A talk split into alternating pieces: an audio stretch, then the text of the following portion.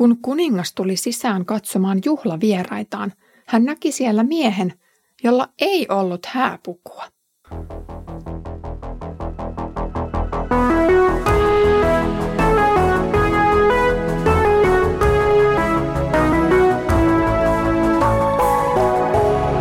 Kirjoitusten pauloissa.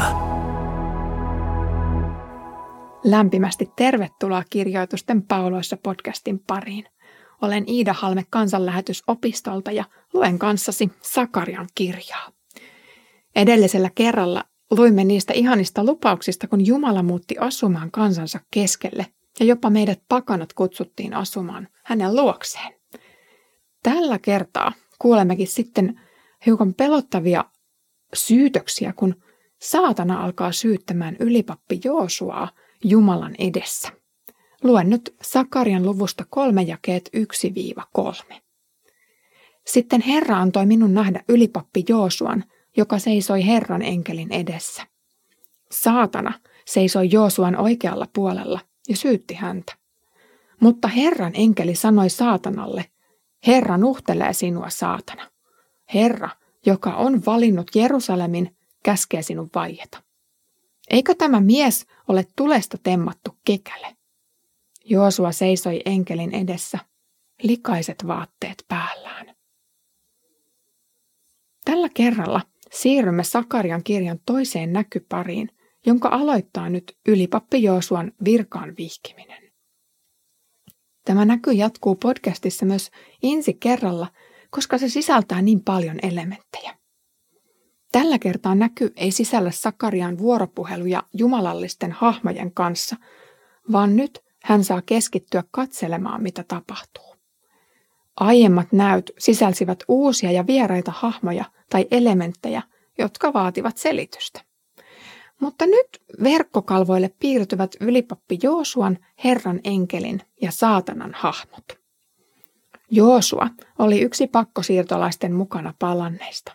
Hän toimi ylipappina ja Tserupaapel käskyn haltijana. Molemmilla oli siis omanlaisensa johtotehtävät maallisen ja hengellisen regimentin puolella. Näyssä Joosua seisookin Herran edessä, mikä on papillinen ilmaus. Ylipappi seisoo konkreettisesti temppelin kaikkein pyhimmässä toimittamassa uhreja. Siten tilanteen lähtökohdassa ei ole mitään yllättävää, vaan tämä on hyvin arkinen asetelma. Papin velvollisuus oli hoitaa tehtävänsä ja toisen temppelin alkuaikoina raamattu kertoo persialaistenkin ollen velvoitettuja tuomaan jopa uhrieläimiä israelilaisille. No taka-ajatuksena oli toki se, että kun israelilaiset uhrasivat Jumalalleen, he samalla rukoilisivat Persiankin kuninkaan puolesta. Ensimmäinen yllätys tässä näyssä on kuitenkin se, että Jumalan edessä on myös joku toinen. Hän seisoo Joosuan oikealla puolella ja syyttää tätä. Vanhurskaita tekoja tekevä ylipappi joutuu nyt kovien sanojen alle. Suora käännös sanalle, joka hebrealaisessa raamatussa tässä kohtaa on, olisi syyttäjä tai vastustaja. Siten sekä subjekti että nomini, siis tekijä ja tekeminen, ovat tässä virkkeessä toistensa synonyymejä. On virkistävää välillä pulahtaa syvemmälle alkutekstiin, jotta tuttujen termien alkuperä ja merkitys selkiintyy. Vanhemmissa hebrealaisen raamatun teksteissä tällä substantiivilla merkittiin ylipäänsä jonkinlaista syyttäjää tai vastapuolta. Vasta myöhemmin kehittyi selkeämpi näkemys ja oppi persoonallisesta pahasta, joka räksyttää syytöksiä, minkä ehtii. Kehityskaari ei tietenkään sulje pois sitä, etteikö saatana todellisuudessa olisi ollut olemassa jo hyvin varhaisista ajoista lähtien. Herra on tietoinen Joosuan ja koko kansan syyllisyydestä, joten siten syyttäjän puheenvuoro on turha. On kuitenkin yllättävää, että uhreja toimittava mies onkin itse asiassa osana tuon puoleista oikeudenkäyntiä. Syyttäjä, puolustaja ja tuomari sanovat kukin sanansa. Eräs uhraamisen ulottuvuus onkin tämmöinen juridinen puoli. Oikeudenkäynnissä syyttäjän paikka on vanhan testamentin aikaan juuri syytetyn oikealla puolella. Laajemmilti raamattua lukiessa huomataan, että tämä syyttäjä syyttää laajemminkin nimenomaan uskovia. Katso vaikka Jobin tai ilmestyskirjaa, jossa syyttäjä syytti meitä Jumalan edessä päivin ja öin. Hän on kuin pahin kantelupukki rehtorin kansliassa, ja tällä rehtorilla olisi toki muutakin tärkeää puuhaa. Näkyä tutkittaessa on huomattava myös se, että Joosua seisoo Herran edessä ja saatana syyttää häntä Joosuan oikealla puolella. Näyttämällä on kuitenkin vielä yksi hahmo, nimittäin Herran enkeli, joka ottaa nyt puolustuspuheenvuoron. Messiaaninen sanansaattaja on paikalla ja läsnä. Hän puolustaa syytettyä kaikkivaltian tuomarin luona. Uusi testamentti kertoo, kuinka Jeesus istui isän oikealle puolelle.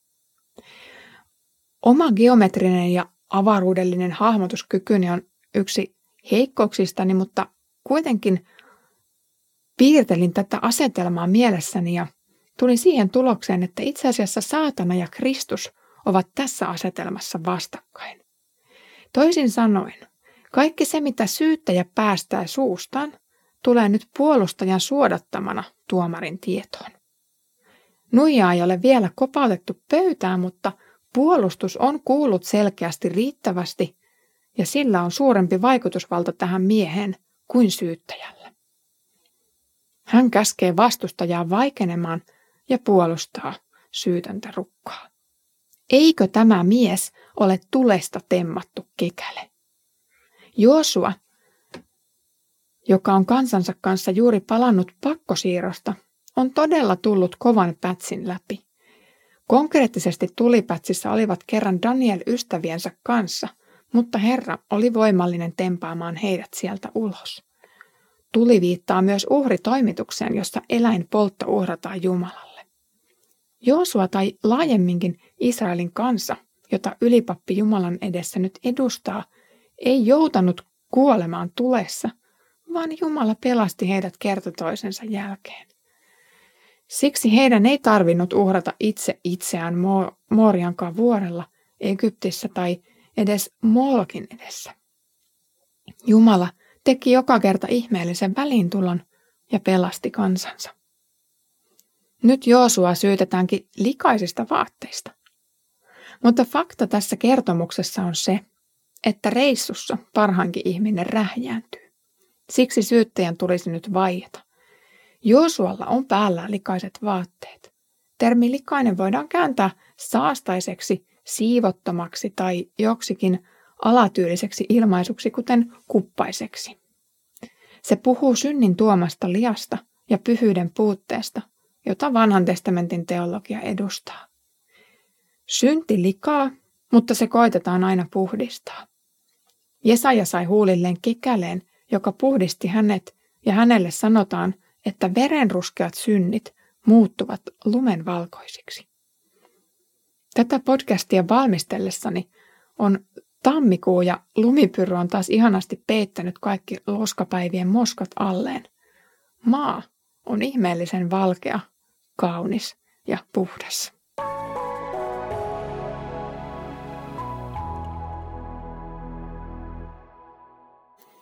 Tämänkertainen jakso jättää meidät pienen jännityksen varaan. Jääkö Joosualle likaiset vaatteet päälle ja riittääkö Herran enkelin vaikenemiskäsky vanhurskauttamaan hänet? Kuppaiseen tai saastaiseen pukeutunut ei varmasti ole kelvollinen Jumalan valtakuntaan. Uhrieläimen päälle on tässä kertomuksessa luettu jo synnit kantaakseen. Se käy ilmi, kun luetaan uhriteologiaa kolmannesta Mooseksen kirjasta. Joosua ei ehkä ollut tietoinen, että hän oli altistunut synnille tämän uhrieläimen myötä. Hän ei ehkä nähnyt, että oli itse saastuneissa vaatteissa. Vanhan testamentin lain mukaan hän olisi ansainnut nyt karanteenin leirin ulkopuolella. Tällöin tilanne olisi mahdoton. Kuka olisi sovittamassa syntejä, jos ylipappikin ajetaan temppelistä pihalle? Lain syytösten varaan jääminen jättää ahdistuneelle paikalle. Joosua oli yrittänyt kansansa puolesta parhaansa uunituoreessa temppelissä, mutta syyttäjän ja laintaulujen mukaan sekään ei riittänyt. kuinka onnistutaan lepyttämään pyhä ja vanhurskas Jumala. Kiitos kun olit kuulolla tänään kirjoitusten pauloissa podcastissa. Luimme aika hurjista syytöksistä, joita ylipappi Joosuan ylle luettiin, ja ensi kerralla kuulemme ratkaisun, miten tuomari asian hänen kohdallaan tulee päättämään. Seuraavaa jaksoa odotellessa suosittelen sinua tutustumaan kansanlähetyksen toisiin podcasteihin. Oletko kuunnellut jo Pieni ihminen suuressa mukana podcastia, jota lähetysjohtaja Daniel Nummella toimittaa? Käsittelyssä on usein hyvin ajankohtaisia ja kiinnostavia aiheita.